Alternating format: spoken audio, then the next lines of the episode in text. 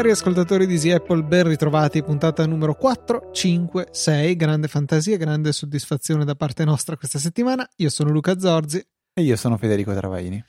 Sono arrivato a cominciare a parlare senza sapere il numero della puntata, ma grazie ad Alfred, il workflow e le API di Easy Podcast sono riuscito a scoprire rapidamente qual era il numero della puntata. A volte sono queste piccole automazioni che mi rendono un uomo felice e con a volte intendo sempre. Infatti, quello e i grafici. È un po' che non faccio grafici, effettivamente hai ragione Fede.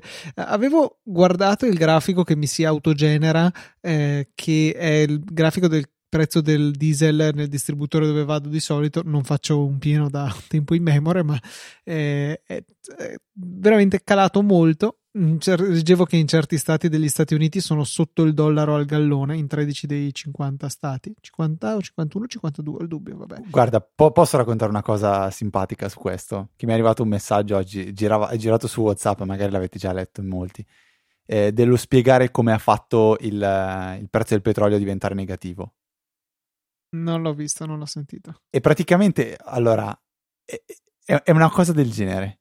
Eh, l'esempio è questo: tu praticamente eh, prenoti una escort tra 15 giorni perché sai che tua moglie andrà via per una settimana, ok? E paghi questa escort 100 dollari e dici tra 15 giorni sarai qua. A un certo punto scatta ehm, l'epidemia e quindi tua moglie annulla il volo e sarà a casa per i prossimi 60 giorni. Allora a questo punto devi in qualche modo cercare di dirottare la escort perché non la vuoi in casa tua, perché non può arrivare. Il problema è che eh, provi a darla a qualcun altro, ma tutti gli altri non la vogliono perché anche tutti gli altri sono a casa con la moglie. E allora a un certo punto ti ritrovi a dover pagare qualcuno perché si tenga la escort al tuo posto. Questo, secondo me, è un esempio pazzesco. Cioè, chi l'ha pensato? Vabbè, è... No, è, è, simpatico, però è un esempio co- cioè, semplice. Probabilmente si può spiegare anche in altri termini. Però, vabbè, rende l'idea. Luca, non fa un po' strano non avere la webcam davanti e non aver fatto una diretta live? Eh? Non fare in diretta questa puntata, ecco, perché se non lo sapete, e se non lo sapete, allora siete proprio delle persone veramente ignobili. Addirittura, no, fede, piano con le parole, mi sembra. Piano con le parole che vengono a casa a prendermi. Ah no, non possono. Ehm, abbiamo fatto domenica alle 5, 6, 6, abbiamo fatto un'altra diretta live YouTube che trovate sia su YouTube, il canale di Apple, sia come One More Show. Abbiamo deciso di pubblicare sia questa puntata sia la scorsa come One More Show, quindi se volete altre due ore e mezza di audio di podcast da poter ascoltare durante questa quarantena, le trovate iscrivendovi al nostro uh, show che si chiama One More Show dove inizialmente pubblicavamo pezzi di fuori onda o le dirette no, live dei keynote, keynote, esatto, principalmente però anche quelli... fuori onda, eh? Ah no, no, no, no, cosa sto dicendo? Esiste fuori, fuori... È vero, esiste il fuori il podcast fuori onda che ormai è, morto perché difficilmente facciamo. I fuori onda sono di 40 minuti, quelli che facciamo io e Luca ormai. Vabbè, quindi potete recuperare queste dirette live. E a proposito di, di, di questa diretta, ci è stato chiesto ancora, spiegate meglio come lo fate, come non lo fate, eh, perché questa volta è cambiato qualcosa. Eh, la qualità sicuramente sia video e sia di ritardo dell'audio sul video e di lag, quindi in generale è migliorata parecchio. Abbiamo cambiato un po' il setup, in particolare io eh, utilizzavo una, sia l'iPad sia il computer perché con l'iPad facevo la videochiamata con Luca su Skype in modo da poter sfruttare una videocam, una webcam migliore di quella che c'è installata sul Mac. Eh, in particolare questa volta ho usato la fotocamera frontale la prossima volta mi attrezzerò per cercare di posizionarla in un posto leggermente diverso perché prima ero inquadrato dal basso. Io devo ammettere che eh, sto usando parecchio la, la, l'iPad in FaceTime in questi giorni, in queste settimane, e devo ammettere che secondo me la, la fotocamera è posizionata veramente male perché è, è di lato eh, e ha un qualcosa che tutte le volte mi disorienta. Però tornando a noi, quindi iPad che fa da sostanzialmente solo da videocamera, perché poi l'iPad era mutato il microfono e l'audio eh, e con il computer nella stessa chiamata, quindi ero presente due volte insieme a Luca e, lo, fa- e lo, lo, usavo per poter usare l'audio del microfono, perché è un microfono che si connette tramite USB al computer.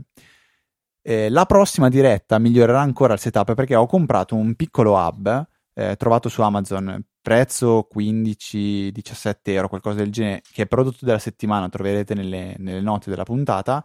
È un hub che eh, si incastra nella USB-C dell'iPad e ha quattro porte, una USB-C per la ricarica, una USB che userò per il microfono, un HDMI che potrei usare per eh, uno schermo e, e l'AUX. È una piccola estensione di, della porta USB-C dell'iPad, quindi la prossima volta potrò fare una chiamata su Skype con l'iPad a cui andrò direttamente a collegare al microfono, quindi semplifichiamo ulteriormente il setup e magari potenzialmente potremo anche leggermente migliorarlo. Potresti usare poi la, la keyboard, la Magic Keyboard che avrai ordinato per 500 euro per allora. Sì. Sembra doveroso. Sicuramente. No, invece lato, lato diciamo setup uh, tuo, quindi che fai lo streaming, quindi sei lost, ehm, hai continuato a usare OBS, però hai cambiato il metodo di acquisizione delle immagini. Sì, mentre nella precedente diretta andavo a catturare dallo schermo proprio la finestra di FaceTime. Questa volta abbiamo utilizzato Skype perché ho visto su internet che veniva suggerito questo metodo, dato che Skype mm, non mi è chiaro per quale motivo, forse per facilitare il suo utilizzo in questo genere di scenari, supporta una tecnologia che si chiama NDI, immagino si dica NDI, che sostanzialmente serve per trasmettere audio e video sulla rete locale. Nel mio caso la rete locale è mh, mm, super locale perché nel mio Mac non, non esce ecco, da, dal computer e viene trasmesso il video del mio interlocutore, il mio video l'audio di ciascuno tramite questo sistema NDI e OBS, che è il programma che utilizziamo per effettuare poi materialmente lo stream verso YouTube, consente di acquisire anche le sorgenti di tipo NDI previa installazione di un plugin e, e quindi bypassare il sistema della registrazione dello schermo come eh, modo per acquisire l'immagine del, dell'utente remoto, che nel nostro caso è Fede, mentre invece la mia immagine è direttamente ripresa dalla webcam. Eh, ha funzionato molto bene, il lag è stato estremamente ridotto rispetto a prima in cui c'era l'audio che era perfettamente eh, in tempo reale, mentre invece il video era in ritardo consistente, cioè secondo me si sfiorava il secondo ora della fine, è andato peggiorando nel corso della prima diretta. In questo caso invece è stato tutto molto più rapido, poi sono riuscito anche a capire come abbassare il ritardo della trasmissione su YouTube, tant'è che il ritardo complessivo si attestava intorno al secondo e mezzo, che secondo me è del tutto accettabile, dopotutto non stiamo commentando una partita che, che è super importante, però comunque con un secondo e mezzo si riesce anche abbastanza a dialogare con la chat che è stata piuttosto presente anche in, questa, in questo esempio di, di diretta. Ricordiamo che oltre che negli One More Show potete rivederlo anche su YouTube in versione video, ecco. E quindi noi vi invitiamo veramente a iscrivervi ancora al nostro canale Telegram perché qualora dovessimo rifare una diretta, adesso non so, non abbiamo ancora deciso se rifarla già questa domenica o magari farla la settimana prossima, però ci piacerebbe veramente aumentare il numero di partecipanti per poter avere una, una, una chat più, più, viva e rispondere magari a più domande e, e, onestamente questa puntata live non è stata solo domande, è stata anche tante, tanti consigli, tanti suggerimenti. Per esempio abbiamo parlato del significato di Ikea. Abbiamo imparato qualcosa ed è arrivato dalla chat il suggerimento. Quindi, vabbè, è un, è, è un, esempio magari stupido che può non interessare, ma sono venute fuori cose tanto interessanti. È un modo diverso per vivere questo Easy Apple. E se state ascoltando questa puntata è perché Easy Apple, immagino vi piaccia. Secondo me potrebbe piacervi di più ancora la diretta, però abbiamo bisogno anche della vostra partecipazione. Quindi mi raccomando, canale di Telegram e se potete partecipate. Passiamo invece alla parte che normalmente apre la puntata perché abbiamo scombussolato totalmente l'ordine per parlare del nostro setup per lo streaming che abbiamo fatto. E un follow up, che è il primo di questa puntata, in realtà arriva proprio da, da quella diretta e ci venivano chiesti ulteriori dettagli, mi perdoni chi l'ha chiesto, non ricordo il nome, eh, riguardo a come avevo creato lo shortcut sull'iPad che ho dato a mia nonna per poter fare direttamente la chiamata FaceTime eh, con un'icona sul, sullo schermo. Eh, si componeva di due passaggi. Uno era contatto, cioè per acquisire un, i dettagli di un contatto che avevo selezionato in ciascuno degli shortcut, e il secondo era esegui chiamata FaceTime. Questo perché l'iPad era fermo ad iOS 12. Con iOS 13 basta il comando FaceTime e già da lì è possibile selezionare il contatto, quindi ancora più semplice sarebbe stato. Dopodiché, creato lo shortcut, ho potuto andare ad aggiungerlo alla home e selezionare la foto del, del contatto in questione che è stata un po' brutalmente eh, stirata da iOS, quindi si vedeva un po' stiracchiata, però pazienza. Eh, l'immagine abbastanza piccola che non si facesse caso, io le facevo circa quadrate e loro diventavano probabilmente un po' più basse e larghe, ma, ma è lo stesso, si capiva benissimo di chi si trattava e mia nonna ha molto apprezzato, sta continuando a chiamare tutta la famiglia in maniera piuttosto incessante, quindi forse ecco riflettete un attimino prima di fare questa buona azione anche voi. Esatto, è proprio quello che volevo chiederti. Te ne sei già pentito o no? No, francamente no, perché era molto felice, quindi ci sta assolutamente. Poi tendenzialmente chiama i miei più che me, quindi me sì mi ha chiamato qualche volta, ma non in maniera ossessiva, invece si sente molto più spesso con i miei che mi fa piacere, insomma. Va bene. Un altro follow up arriva da Francesco ehm, che dice eh, Volevo ringraziarvi innanzitutto per aver diffuso il verbo di folding at home. Il team di Easy Podcast macina circa 50-70 simulazioni al giorno. Ottimo risultato, anche se siamo solo in una quindicina di partecipanti attivi, un numero un po' esiguo.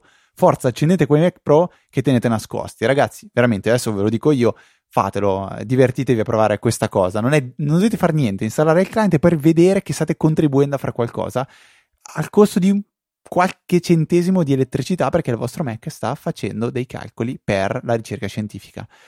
Poi aggiunge Francesco, nell'ultima puntata Fede raccontava di aver problemi con la mancata assegnazione di un ranking personale.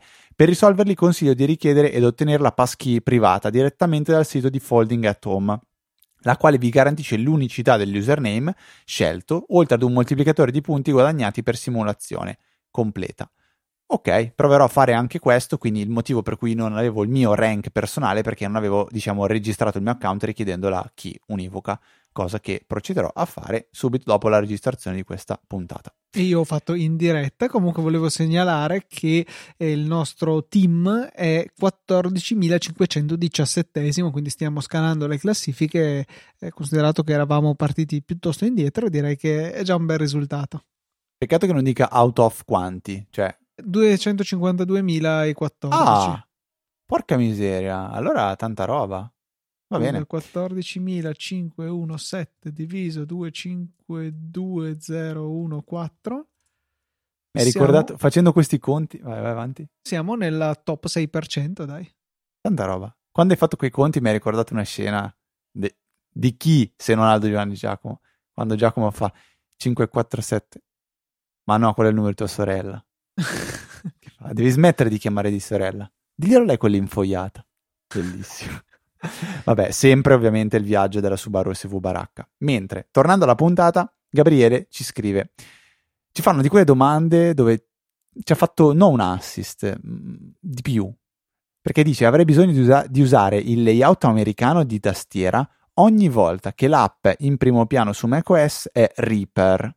Non so cosa sia e che poi ritorni automaticamente al layout italiano quando Reaper non è focalizzato. Si può realizzare questa semplice automazione? Luca, io adesso ti faccio il cross e tu... Schia- ah no, che tuo calcio meglio lasciar perdere.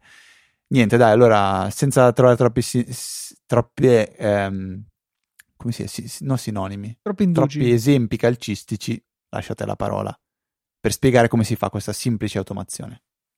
Eh, tanto per cambiare, la risposta è Keyboard Maestro. Questa applicazione per Mac è, è veramente un pozzo infinito di possibilità da esplorare.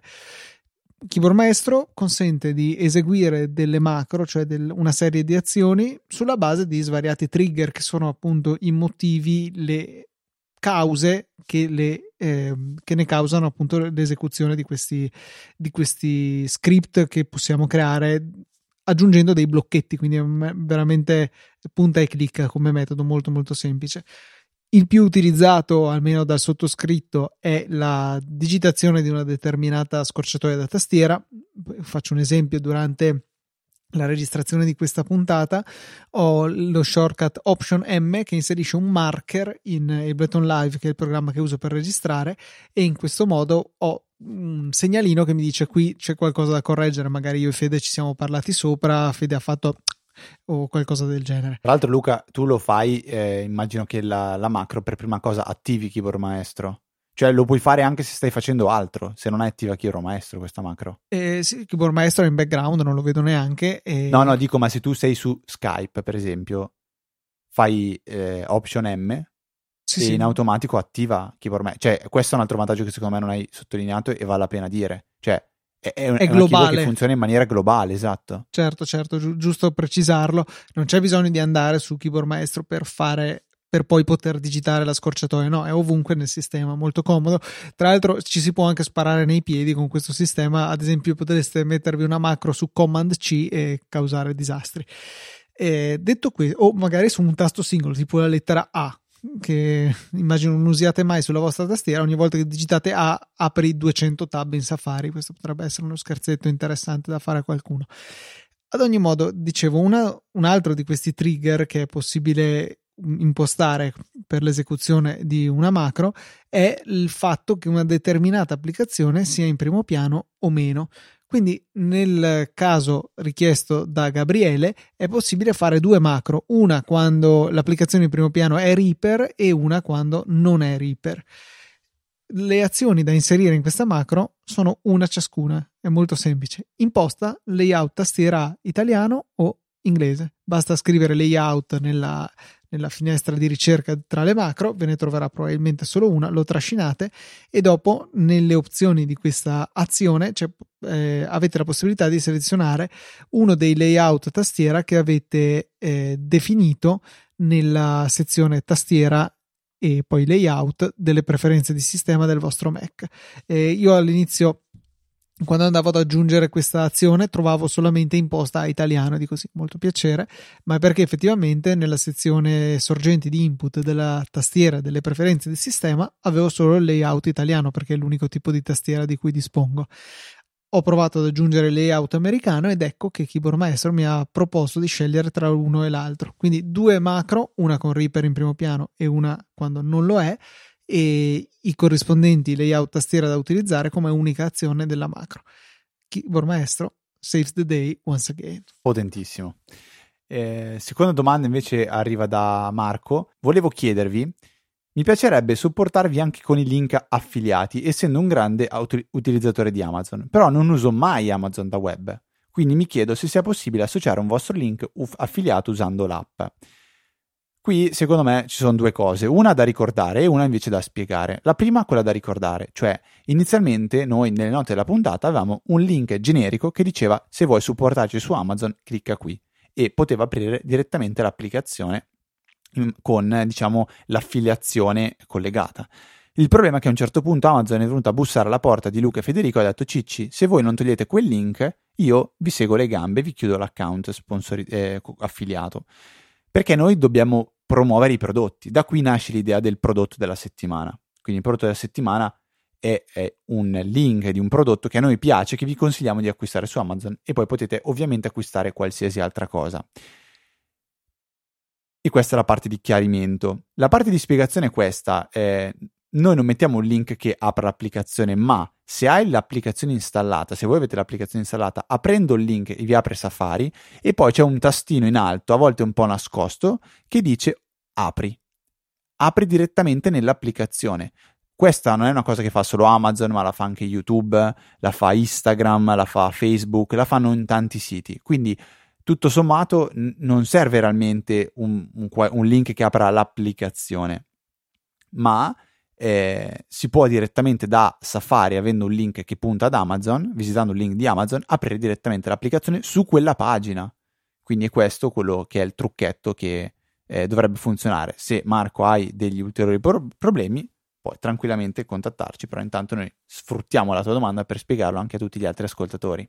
Sì, non c'è bisogno di fare null'altro. Solo qualche volta segnalo che un po' in tutte le applicazioni eh, in tutti i siti associati ad applicazioni, a volte non si viene rimandati direttamente all'applicazione, ma si, si rimane sul sito web. Tuttavia, se scorriamo ancora più in cima in una pagina che già sembra essere in cima, quindi tiriamo verso il basso, ci compare il bannerino apri in uh, Twitter, apri in uh, Amazon in questo caso. Quindi, in, qualora non si aprisse automaticamente l'applicazione, di solito è sufficiente fare così per poi essere rimandati all'applicazione. E tutte le volte che si viene rimandati all'applicazione valgono gli stessi discorsi riguardo ai link affiliati di Amazon che valgono anche dal browser, cioè mettete nel carrello partendo dal nostro link tutto ciò che mettete nel carrello e poi acquistate nel giro di relativamente poco, penso 24 ore, forse anche meno, ci viene conteggiato e ci aiuta a sostentare il nostro lavoro. Ci eravamo persi un follow up, Luca, che arriva da Fabrizio direttamente su Twitter, che ci segnala un corso Alfred eh, gratuito che lui ha seguito che ha detto che è molto interessante su skillshare.com. E non mi Quindi... pare che sia gratuito, eh, però. Eh, porca miseria. Cioè, Io... C'è la prima lezione che è gratuita, esatto, e poi dopo... Se... Ah, allora era solo la prima lezione, molto cioè, bene. Cioè, l'introduzione sì, okay, infatti... in realtà che mh, si presenta il signore che fa Chris Spiegel, che non conosco, che però fa questo, fa questo corso. È un corso di un'ora e 49 minuti. Ehm, pensiamo possa essere un buon strumento eh, della serie Luca e Federico non vi hanno ancora convinto, non siete?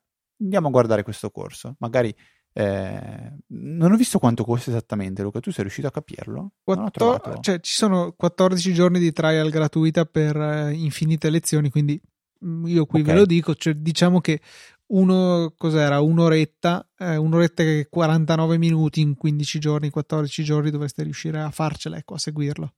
Quindi grazie Fabrizio per, ehm, per questo eh, follow up, consiglio. Tip, in realtà è un tip questo, l'abbiamo categorizzato come FU, ma in realtà è un tip.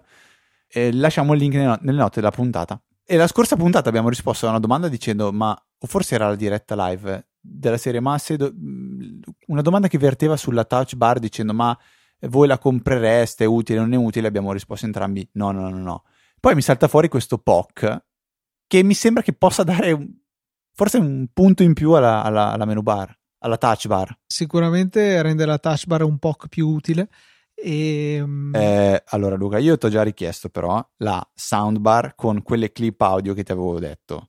Quindi no, no, No, no, no, no, no.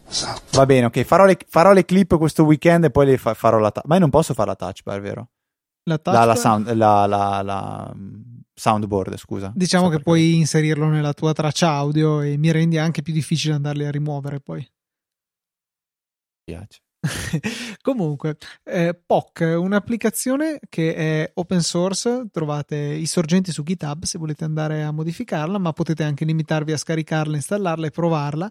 Eh, visualizza la dock di macOS sulla touch bar e fin qua io francamente quando ho visto questa descrizione ho detto vabbè non particolarmente utile ma poi ho visto che ci sono svariati widget che la rendono molto più utile eh, in primis quello eh, Now Playing si chiama che vi mostra la traccia in riproduzione. Già negli screenshot viene mostrato Spotify, quindi presumo funzioni sia con quello, ma anche con Apple Music sicuramente.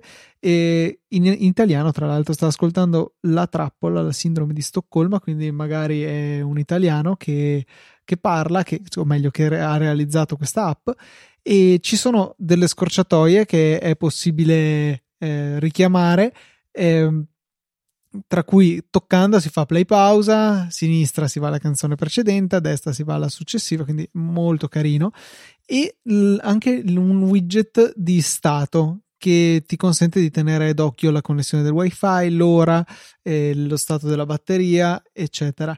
E in più arriveranno altri widget, dicono, e in futuro sarà anche possibile per altri sviluppatori eh, realizzarne di aggiuntivi con Pocket, che è piuttosto difficile da dire, ma è piuttosto simpatico anche per eh, un po' scimmiottare i vari kit di Apple che servono per sviluppare più o meno qualunque cosa. Molto molto carina questa applicazione, totalmente gratuita e potete scaricarla nel link che trova tramite il link, non nel link, perché non è che entrate nel link. Questa è una, una delle cose che mi, mi rende abbastanza ossessivo compulsivo, cioè dire le cose sbagliate, questo genere di preposizioni, usarle in maniera errata. Ad ogni modo, trovate eh, nelle note della puntata il link tramite il quale procedere al download e l'installazione di POC. Confermo che lo sviluppatore si chiama Pierluigi Galdi, su Twitter PG Galdi, è italiano ed è seguito anche da Andrea Draghetti e FG Photo.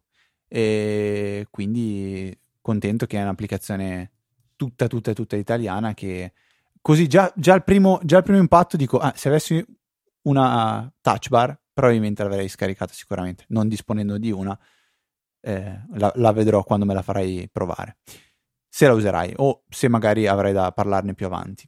Mentre ho letto un, un rumor che volevo buttarti lì e sapere un tuo parere, perché io ho il mio. Eh, l'ho letto su forse... Eh, oh, no, non mi ricordo, quindi non sparo a caso, dove si diceva l'iPhone SE Plus è solo in ritardo, arriverà nel 2021. La scorsa puntata noi abbiamo detto che muore definitivamente, era morto con, con questo nuovo iPhone SE, la taglia Plus del tutto. Mentre adesso salta fuori questa possibilità. Penso sia una voce un po' a caso, perché secondo me non ha tanto senso uscire tra un anno con un SE Plus, a meno che non sostituiscano l'SE all'SE Plus cioè viceversa, cioè tolgono l'SE e mettono solo l'SE Plus perché gli metteranno l'A14 o quel che è, ma mi sembra una roba abbastanza tirata per i capelli. Beh, cosa ne pensi? Ma no, secondo me affiancargli una versione Plus con la solita accezione di schermo un po' più grande, secondo me potrebbe anche starci. Eh, certo è che comincia a diventare veramente grassa come line-up di telefoni. Ci sarebbero alla base SE e questo ipotetico SE Plus. Sopra ci sarebbe il 10R se lo tengono, sopra c'è l'11, sopra ancora l'11 Pro con il Pro Max forse ancora un po' sopra. Cioè tanti telefoni, sono 6 se non ho contato male. Eh, diciamo che magari potrebbe avere senso se eh, il, questo SE Plus non fosse il telefono Plus come abbiamo conosciuto con il 6, 6S, 7, 8, ma un 10R che viene rinominato e degradato a, a SE. Quindi un, un, telefono che non ha il pulsante home, ha il display più mh, mm, con bordi ridotti, con il Face ID, eccetera, eccetera.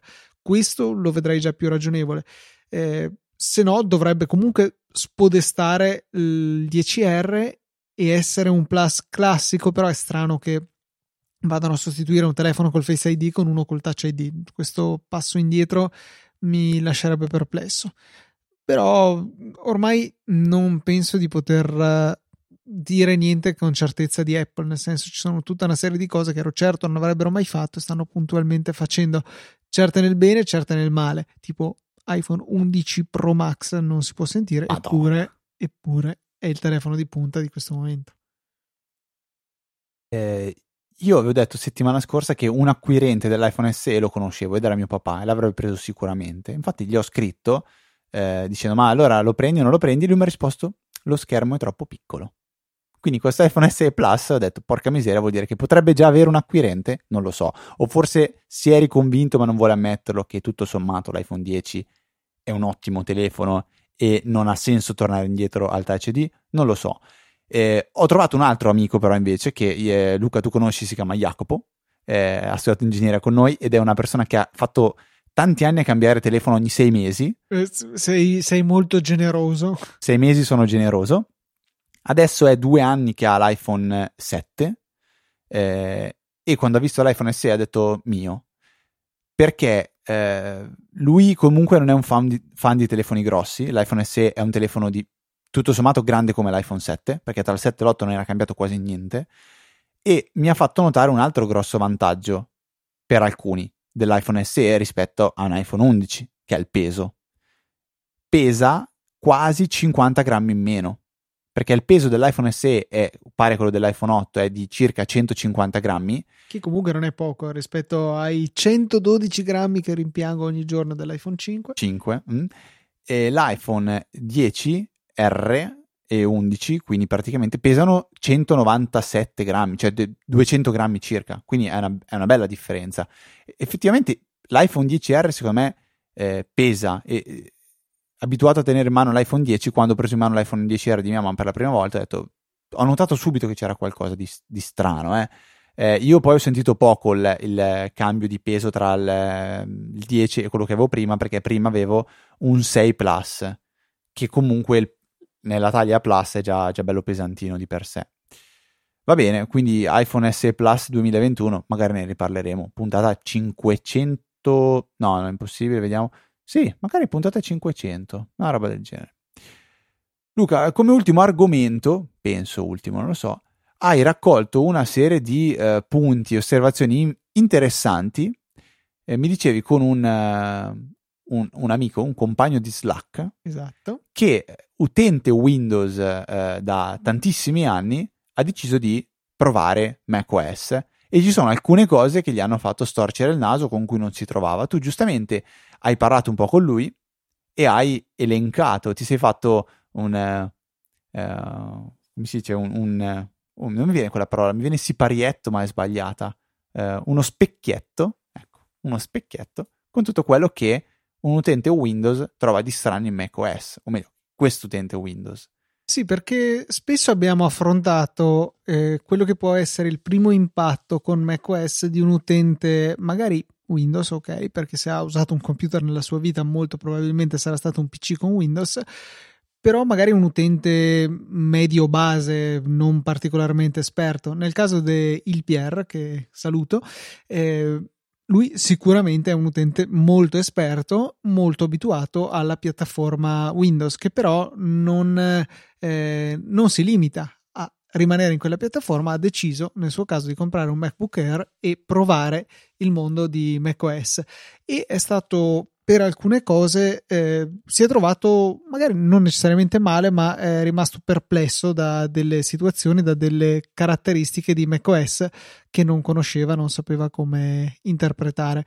La prima è la X rossa che in alcune applicazioni mi scrive chiude il task Safari, Excel, anteprima, in altre non fa niente, eh, Slack, mail e non fa niente perché lui la, la vede continuare a esistere questa benedetta X cosa fa? Eh, eh, dobbiamo ricordare una differenza fondamentale nel concetto di applicazione tra macOS e Windows, perché su Windows, salvo le applicazioni che si minimizzano nell'area dell'orologio, un'applicazione che non ha finestre è un'applicazione chiusa, non, non rimane in esecuzione un'applicazione che non ha finestre. Su macOS invece questo è possibile eh, tutte le applicazioni che hanno il puntino nel dock ma che non hanno finestre sono comunque in esecuzione, non, sono, non hanno finestre visibili ma sono lì pronte per essere utilizzate. Però non è del tutto vero questo, Luca. Cioè, secondo me con Windows 10 è morta questa, questa, cosa perché Skype, se la chiudi con la X, resta aperta in basso a destra. No, appunto, eh, sì, di... cioè tolte le, le, applicazioni che stanno nell'area dell'orologio, però sono lì, eh, cioè sono in un'area completamente. Ti faccio distinta. un esempio. Eh, Simple Note o, o, o mail, ecco, me, prendiamo Outlook. Outlook su Mac, se lo chiudi, resta aperto in background. Outlook su Windows, se lo chiudi, smetti di ricevere le mail. Attenzione, se lo chiudi, se chiudi la finestra, questa è la grossa Chiudo differenza. la finestra con la X rossa esatto. del semaforo. Quando hai chiuso l'ultima finestra su Windows, l'applicazione cessa di essere in esecuzione. Su macOS no, rimane lì nascosto come cioè il mio mail su Mac è perennemente in esecuzione, ma con nessuna finestra visibile, in nessuno space, non è che lo tengo magari da, parcheggiato da un'altra parte. E lui ha il suo puntino sotto, sta in esecuzione, pronto a ricevere mail e se poi voglio leggere o farci qualcosa, entro nell'applicazione e apro una finestra. Qua dice un'altra cosa piuttosto interessante. Se devo passare da una finestra all'altra di Safari, qual è il metodo più rapido? Perché Command Tab non va bene, passa solamente tra un'app e l'altra, ma non tra le diverse finestre di un'applicazione. Bisogna passare per forza per mission control oppure bisogna cliccare col tasto destro sull'app per poi andare ad usare un menu che è piuttosto scomodo. Allora, qua c'è un discorso interessante. C'è una scorciatoia in macOS, metto subito le mani avanti, che serve per passare da una finestra all'altra dell'applicazione corrente, che è Command apostrofo. Sarebbe in, eh, nella tastiera americana Command backtick che è un tasto che non abbiamo nemmeno sulla tastiera italiana, ad ogni modo Command apostrofo fa la stessa identica cosa. Quindi sono due scorciatoie diverse che chiaramente ci obbligano a usare due mani diverse perché eh, Command Tab si fa bene con la mano sinistra, Command apostrofo si fa bene con la mano destra. E ehm, non c'è una scorciatoia unica, magari ci sono altre applicazioni che consentono di farlo. Keyboard Maestro ha anche un suo application switcher che è possibile abilitare, non mi stupirei se avesse anche la possibilità di unificare il comportamento, però io dico la verità, non ne sento il bisogno perché eh, Command Tab ha la particolarità che quando si va ad, a lanciare, a passare ad una finestra, a un'applicazione che ha più finestre, tutte quante vengono portate in primo piano e in questo modo le ho tutte a disposizione. Questo secondo me è una cosa importante che almeno io trovo importante nel mio modo di usare il computer. Le finestre sono, non sono né massimizzate perché è uno spreco di spazio, né buttate a caso nel, nel desktop. Devono essere disposte in maniera tale che siano un po' sovrapposte, un po' visibili, così che se io ho tre finestre di Safari posso passare dall'una all'altra cliccandolo. Se anche mi vengono tutte e tre in primo piano, eh, un, comunque una sarà davanti e le altre saranno dietro per forza di cose, a meno che non siano tanto piccole. E insomma, posso giostrarmela così passando da una all'altra in maniera mm, visuale, ecco, spaziale, le oserei dire. Se questo non basta, ho command apostrofo che mi permette di passare da una all'altra. Questo è un po' il mio modo di utilizzare. Anche cliccando sulla dock, sull'icona di Safari, se ho più finestre, vengono tutte portate sul davanti di tutte le altre applicazioni. Quindi Però, lo, uso costantemente così. Scusa, eh, pensavo avessi finito di parlare. No, dicevo, è, è, comunque una casistica che io non mi trovo a, a vivere mai, perché due finestre di Safari non so perché le apro. In realtà su Windows in questi giorni a lavoro mi capita spessissimo di avere due finestre aperte perché ho magari a sinistra una pagina e a destra un'altra e mi serve vederle contemporaneamente perché faccio un, es- faccio un, esempio banale. A sinistra ho un sito e a destra ho una pagina di Google Drive perché devo scrivere qualcosa del sito, devo prendere degli appunti. O l'alternativa è perché voglio una finestra in incognito e una finestra no. E non lo faccio per vedere i porno, Luca, come stai pensando in questo momento a lavoro. Mi serve perché sto lavorando tanto con Squarespace per fare dei siti e voglio vedere il sito eh, pubblicato e lo faccio con la mod- modalità incognito per, per, evitare di dover sloggare e vedere il sito come lo vedrebbe un ospite e nell'altra finestra tengo aperto Chrome. Però questa è... Te capita di aprire due finestre diverse di Safari? Sì, sì, spesso. Esempio per? Per contenere due cose diverse, tipo se sto facendo due attività diverse, tutte le tab che riguardano un'attività sono in una, tutte le tab che riguardano l'altra sono nell'altra. Cioè metto fisicamente le cose da una okay. parte e dall'altra. Ecco, Beh, do, do un consiglio allora su come si possono gestire due finestre in maniera separata. Non serve per forza a, per aprire una nuova finestra cliccare sull'icona del dock e fare nuova finestra, né su Windows né su Mac. Basta prendere il, una tab del browser e trascinarla fuori dal browser, in automatico viene sdoppiata la finestra. Esatto, è una, una metafora di funzionamento che funziona, penso sia su Windows che su macOS, con qualsiasi applicazione che ha le tab. Cioè non, non, conosco applicazioni con tab ma che non possono avere più finestre. Però magari in generale se col browser non ti torna a avere più finestre, pensa magari avere una serie di documenti, degli Excel, dei documenti di Pages, quello che vuoi. Ci sta averne aperto più di uno in contemporanea e con il command tab non si passa da uno, cioè immagina di avere, che ne so, due documenti di Excel e un, una finestra di Safari. Con il command tab non puoi passare da Safari a uno dei due documenti di Excel all'altro a Safari di nuovo. Bisogna fare un misto tra command tab e command apostrofo. E qui secondo me viene l'organizzare bene le finestre sullo schermo per gestire tutto in maniera più rapida senza avere tutte le mega finestre massimizzate. Io ogni volta che vedo i miei colleghi, prima cosa che fanno una finestra tipo blocco note, prima cosa che fanno è metterla a pieno schermo. Ma Dio santo, tienilo piccolo, devi scrivere ciao. Cosa ti serve avere un mare di bianco su questi schermi 27 pollici enormi?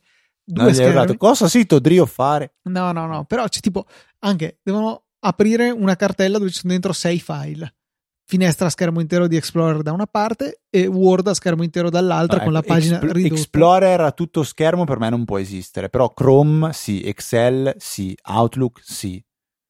Mm, rarissimamente. In... No, io ce l'ho a tutto schermo queste applicazioni, sì. No, no. Perché il doppio schermo secondo me aiuta comunque, cioè so che Outlook c'è da una parte, Excel, Excel non ha tutto schermo per me, cioè non esiste. Oddio, dipende cosa devi fare. E... Non importa, anche se devo scrivere 2 più 2 quanto fa, io Excel lo voglio tutto schermo, mi dà senso di potenza. No, no, io, io, io invece, cioè, le volte che ho una finestra a pieno schermo è perché davvero ho bisogno di spazio. Tutti gli altri casi sono tutte finestre piccoline che si sovrappongono, eccetera, eccetera. Comunque interessante questa, questa differenza che forse, ma sì, l'avremmo affrontata in passato, ma non con questo livello di dettaglio, secondo me è piuttosto interessante.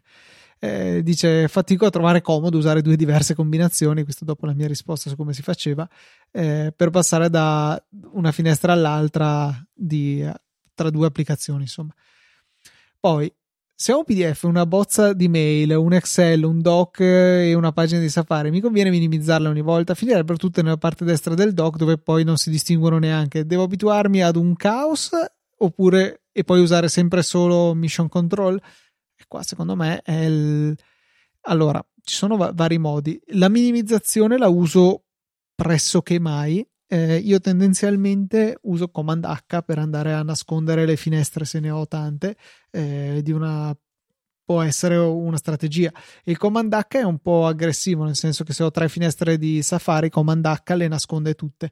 Cosa vuol dire nascosto? È una situazione un po' strana in cui sembra che l'applicazione sia in esecuzione senza finestre, ma in realtà ce le ha. Quindi se cliccate sul dock ve le, ve le rimostra. Quindi è una situazione che mi rendo conto che non è ben descritta dal, dall'interfaccia eh, di macOS, però è una situazione in cui ci si può trovare e se lo si sa non, non è difficile da gestire assolutamente.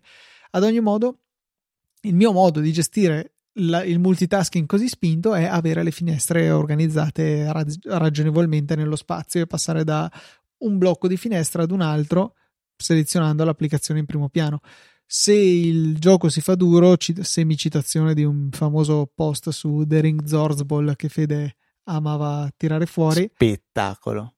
Eh, poi magari spiegherai di che cosa si tratta per chi non ci seguisse da abbastanza tempo da ricordarsi questo fatto. Eh, quando il gioco si fa duro, entrano in gioco, scusate, il gioco di parole. sta venendo malissimo. Entrano in gioco i diversi desktop che si possono creare grazie a Mission Control magari posso separare le attività spostando un po' di finestre su un desktop e un po' di finestre su un altro. Eh, rarissimamente viene in aiuto il pieno schermo perché ancora una volta non sono un amante di questa modalità di lavoro che secondo me è un grande spreco di spazio. Eh, Un'altra shortcut bellissima Luca, visto che hai citato Command H, è Command Option H. Giusto. Che nasconde tutte le altre finestre a parte quella che stai tenendo attiva. Quindi è un modo per dire a tutte le altre finestre andatevene fuori dai maroni che ho bisogno di vedere solo questa io la uso spessissimo perché mi piace tenere il caos sulla scrivania, che non è un caos, è un, ho tutto lì, poi mission control e metto quello che mi serve.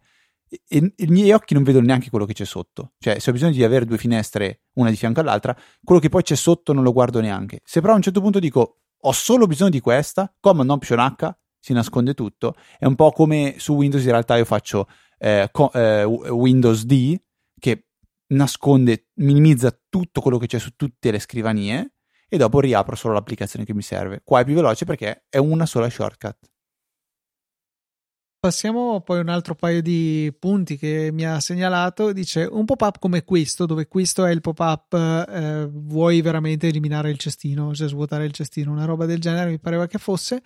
E non dirmi che non è possibile da tastiera selezionare il pulsante. Dai, è assurdo, ci, non può essere così scomodo di dover usare il mouse per forza. E in macOS di default i pulsanti delle finestre pop-up o di dialogo, non so bene come si chiamano quel tipo di finestre, non sono navigabili da tastiera, intendo dire con il tab e poi magari lo spazio per selezionarli. Eh, però c'è una convenzione più o meno universale per cui potete annullare la, cioè se ESC non vi fa uscire da, da, quella finestra, che è la cosa più comune, se per caso non funziona quella cosa lì, l'ESC, potete usare command punto come scorciatoia che, di, che vuol sempre dire annulla, non fare niente, ho cambiato idea, non fare quello che ti ho chiesto di fare. Per invece confermare l'azione, a volte il, l'invio semplice non è sufficiente eh, se il pulsante non è evidenziato però si può usare command più l'iniziale della, della scritta che c'è sul pulsante che volete premere. Ad esempio, se la scritta è elimina, fate command E per elimina. E quello funziona in tutto il sistema senza che gli sviluppatori debbano necessariamente costruire questo, questo, funzionamento, questo meccanismo. È una cosa proprio di macOS standard. E indiscutibilmente, secondo me, è peggio di Windows. Cioè, il tab e lo spazio, secondo me, è stracomodo di Windows e mi piacerebbe tanto che ci fosse di default in maniera nativa anche su Mac. Bello che me l'hai chiesto perché è possibile farlo. Basta andare in... In accessibilità. Per, no, preferenze di sistema, tastiera, scorciatoie, shortcuts e spuntare la, eh, la, mm, la, casellina che c'è lì in basso che in inglese è Use Keyboard Navigation to move focus between controls e ti consente di fare esattamente quello. Cioè tutto è selezionabile e col tab ti, ti, muovi e con lo spazio lo selezioni. Quindi, se preferisci quel comportamento, basta spuntare quella casella lì. Ricordo che aveva un. Eh, in versioni vecchie di macOS una scorciatoia da tastiera per abilitare e disattivare questa opzione piuttosto incomprensibile, tipo CTRL F7, una cosa del genere era. E, e niente, è possibile attivarlo. Ho fatto lunghi periodi in cui ce l'avevo attiva. Io, francamente, adesso preferisco averla non attiva e usare le altre scorciatoie. Non, non mi piace perché è brutta da vedere il, il rettangolino che evidenzia il, il, controllo attualmente selezionato e poi in alcune applicazioni eh, mi fa mi costringe a premere tab un'esagerazione di volte perché devo passare una serie di elementi di cui non mi frega assolutamente niente per passare a, poi al, all'elemento che mi interessa. Quindi tutto sommato preferisco il, il comportamento nativo comprendo totalmente anche chi invece preferisse l'altro e c'è una pratica casellina per eh, scegliere come si preferisce che si comporti il computer. Ultima cosa, dice se faccio uno screenshot non c'è modo di averlo già copiato nella clipboard pronto da incollare senza doverlo andare a prendere sulla scrivania o in quella cosina flottante che abbiamo da un annetto abbondante a questa parte? La risposta è sì, già di default macOS ha una scorciatoia che consente di fare lo screenshot. Classica, cioè nello stesso modo in cui si faceva per averlo nella finestra flottante barra desktop dopo un po', cioè con il Command Shift 3 per lo schermo intero e 4 per la singola finestra, è possibile aggiungere a questa scorciatoia un ulteriore tasto che di default è il Control per bypassare la finestra flottante e infine il desktop e andare direttamente nella clipboard. Eh, questa è una scorciatoia di sistema già inserita, predefinita in macOS, che però è possibile andare a cambiare nelle impostazioni della tastiera in preferenze di sistema nella sezione scorciatoie. Lì c'è una sottosezione screenshot che è possibile personalizzare a piacere. Nel mio caso sono andato a eh, personalizzarle per sostituire il control con l'option perché option è adiacente al tasto command e quindi questo mi consente con il pollice di premere sia il command che l'option insieme con l'anulare premo lo shift e anzi no col mignolo di solito e poi con l'indice vado a premere o 3 o 4 per selezionare la modalità che desidero. Perché col control risultava davvero difficile da fare con una mano sola senza causarsi lesioni permanenti ai tendini. Quindi potete modificarlo da lì se vi piace. Riconosco che però adottare la scorciatoia predefinita vi, per contro vi consente di usare un Mac di chiunque, più o meno chiunque non abbia eh, poi personalizzato questa scorciatoia e fare le stesse cose che fareste col vostro. Io proprio non la digerivo e quindi sono andato a modificarla. Ottimo Luca, direi che abbiamo concluso anche questa piccola analisi e anche la puntata praticamente perché abbiamo eh, sforato i nostri 40 minuti soliti, ma penso di averlo, di, che l'abbiamo fatto per un, per un bene più grande. Solo una cosa volevo segnalare, già che siamo in uscita, perché più avanti andiamo, magari meno interessante diventa, l'account Telegram, il canale Telegram del Ministero della Salute, che ogni giorno pubblica aggiornamenti riguardo al coronavirus. In questo momento scopro che oggi abbiamo avuto 464 deceduti, 3033 guariti. Eh, appena appena arrivato, fresco fresco, voi lo sentirete con un giorno di ritardo, quindi sarà estremamente interessante questa notizia, però arriva quello più qualche rara ulteriore notizia eh, e oltretutto ogni tanto fa, fanno anche uso delle notifiche silenziose, sono abbastanza sicuro che l'abbiano fatto almeno altre volte.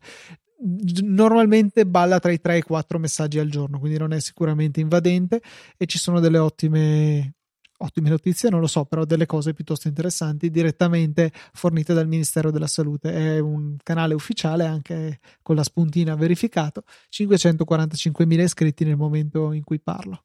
Bene, ma male. Cioè, bene nel senso che... Buono a sapere, sì, ma sarebbe stato meglio non averne bisogno. Sì. Allora, Luca, eh, leggiamo le recensioni che ci sono state inviate in settimana, ringraziamo tutti, ringraziamo i donatori e poi ci diamo, ci diamo i saluti finali. Leggo io la prima, tu la seconda, io la terza, la quarta, eh? Una, una, una, va bene? Vai, vai. Vado? Fulvioz scrive, se penso quello che rappresenta Easy Apple è proprio con l'immagine degli amici che trovo più similitudini. Una bella chiacchierata al bar parlando di Apple, entrando nel tecnico quel tanto che basta per non diventare pesanti, parte Luca, scherzando e scambiandosi consigli di ogni tipo. Un appuntamento fisso ormai, grazie a Federico e anche Luca. Riccardinho65 scrive bello, informale, rilassante. Bravi, vi seguo dalla prima puntata, i miei migliori amici virtuali. Grazie perché mi regalate momenti di pacato relax. Grazie ancora e grazie a te per ascoltarci ogni settimana. Mai Coro Nero Scrive Fede Luca sono quei ragazzi al venerdì che al venerdì leggono le recensioni che iniziano con Fede Luca sono quei ragazzi che al venerdì, scherzi a parte, il mio podcast preferito, perfetto, connubio di informazione e intrattenimento, sempre in ascolto dalla puntata zero, sempre avanti, bravi ragazzi, grazie mille Mancro Nero, simpaticissima recensione, molto apprezzata. Tom 4 Audi infine ci scrive speciale sicurezza sistemi di messaggistica podcast da 100 e lode, grazie mille per la tua recensione. Ok, allora eh, non ci resta che ringraziare coloro che ci hanno supportato anche economicamente durante questa settimana, quindi cedo a te la parola come tradizione ormai da 456 puntate. Grazie Andrea Mannarella, Davide Tinti, Marco De Jesus Maria e Fulvio B per il loro generoso supporto. Potete fare lo stesso, easypodcast.it, sezione supportaci per fare lo stesso vedere i vari metodi Satispay, Apple Pay, carta di credito, PayPal, vaglia postale, contrassegno, assegno circolare e mm, non so, ci sono altri metodi, ce li inventeremo. Fede, solo prima di chiudere, eh, ricordaci l'hub USB-C che hai trovato per il tuo iPad Pro. Cosa vi devo ricordare? Il nome si chiama, non lo so, eh, la marca è Uni di più non so, devo ammettere che ho trovato, ho scelto con un compromesso, cioè quello che arrivava in pochi giorni e non mesi e mesi di, di consegna. Quindi il link lo trovate nelle note della puntata eh, come prodotto della settimana. Mm, faccio fatica a dirvi qual è il nome esatto perché non ho sotto mano il link, eh, purtroppo. Però volevo ricordarvi che possiamo accettare anche dei pagamenti in lievito se volete. Cosa ne dici Luca? Lievito o alcol? Ho fatto giusto scorta di lievito l'altro giorno, per cui sono piuttosto ricco in questo nuovo ah, vabbè, particolare peccato. momento. Ah, parentesi, scusa, ci, ci, tengo a segnalare che eh, mi hanno chiamato per l'ennesima volta quelli del trading e ho seguito il tuo consiglio e gli ho detto che sono così ricco che non saprei cosa farmene di altri soldi e ha detto ah ok, grazie, arrivederci. Cioè, oh, bellissimo. Che, Funziona, Se, devo, funziona. devo incoronarti re di questo genere, cioè della gestione di questi personaggi. Il mio metodo non ha successo. Di... Potrei fare dei corsi online e magari venderli. Potresti diventare un grande guru dell'argomento, secondo me sarebbe da, da considerare. Ma sai che una volta avevo mandato anche un messaggio audio al trio Medusa, cioè sperando che lo leggessero, perché secondo me è una cosa che va diffusa, la gente deve saperlo. Possiamo mettere fine ai call center, invece non mi hanno assolutamente cagato di striscio. Vabbè, se volete invece i nostri indirizzi per poterci spedire lievito o alcol, scrivete a info-easyapple.org e noi vi diremo tutto quello che vi serve sapere. Mi raccomando, iscrivetevi alla EasyChat, o meglio, alla EasyChat per chiacchierare eh, con i nostri amici, ascoltatori e quindi tra di voi, ma al canale di eh, Easy Apple per restare aggiornati sulle prossime dirette live. E seguite se volete, me e Luca su Twitter, ai nostri account ftrava e lucatnt. Tutto il resto che vi può interessare lo trovate su easyapple.org, comprese note della puntata. Per questa 456esima puntata invece è, è tutto, un saluto da Federico, un saluto da Luca e noi ci sentiamo la settimana prossima con una nuova puntata di Easy Apple.